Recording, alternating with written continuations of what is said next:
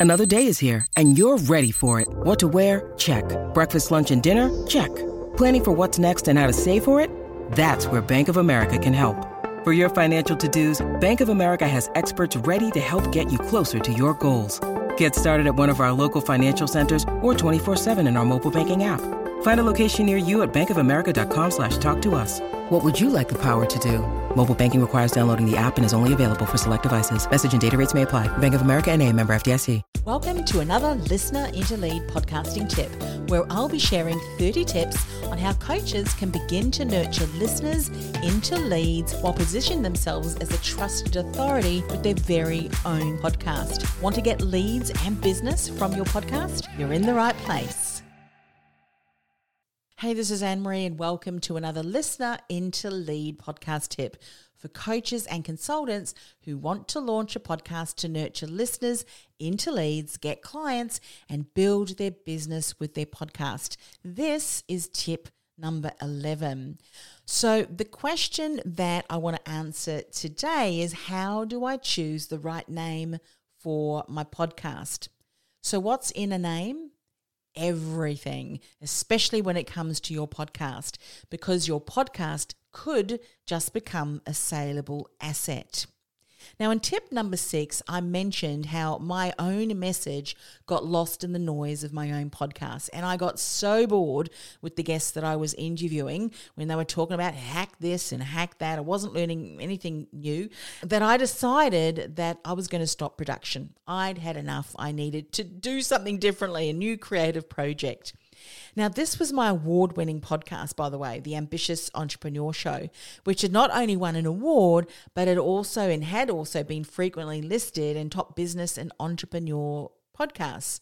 But I was bored and I just didn't want to continue production. So I announced it on Facebook that I was stopping the show. Now, a surprising thing happened, something I did not expect, not in a million years but something that made me realize just how much of a reputation my podcast had built.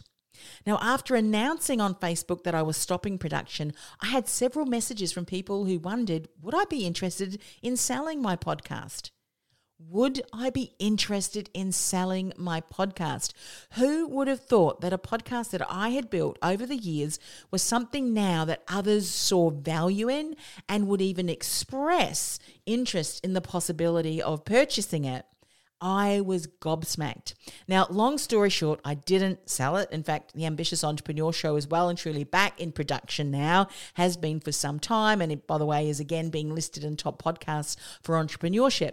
However, now imagine with the Ambitious Entrepreneur Show, when I started it, imagine if I had named that podcast after my personal brand and called it the Anne Marie Cross Show. Now, it would be very difficult, wouldn't it, for anyone to take over that podcast, the audience that I would have attracted to my podcast had I had that personal brand name, the audience would typically then be people who are following me because of my brand, because of my charisma. Or for those of you who have heard me talk about my podcast positioning quadrant, by the way, I'm going to be sharing more about what that is in tip number 21. This is more where you're kind of seen as that celebrity, if you will. But this is where your podcast with your personal brand name, that's going to be very different and an overall strategy and the end in mind is going to be different because maybe your what your strategy is to become a speaker. Maybe your strategy is to, to really elevate that personal brand and become that thought leader. And you're doing that behind your personal brand. But it's going to be very difficult for someone to purchase that and then have to kind of change that whole branding.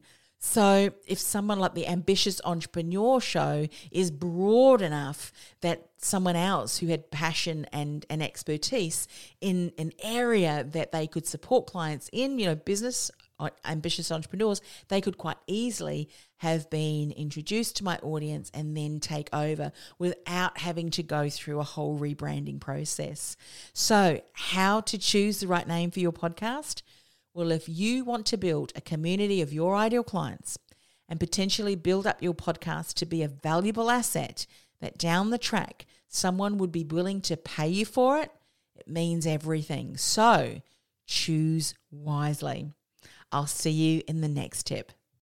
Do you feel like the world's best kept secret and thinking about starting a podcast to build your visibility and reach? Or maybe you've started a podcast but you're just not generating the results you'd hope for. Go ahead and access my profitable and purposeful podcasting masterclass where I'll show you how, with the right strategy in place, you can begin to nurture listeners into leads from your very first episode. Go to www.podcastingwithpurpose.com forward slash listener into lead. That's that's podcastingwithpurpose.com forward slash listener into lead. This podcast is a part of the C Suite Radio Network. For more top business podcasts, visit c-suiteradio.com.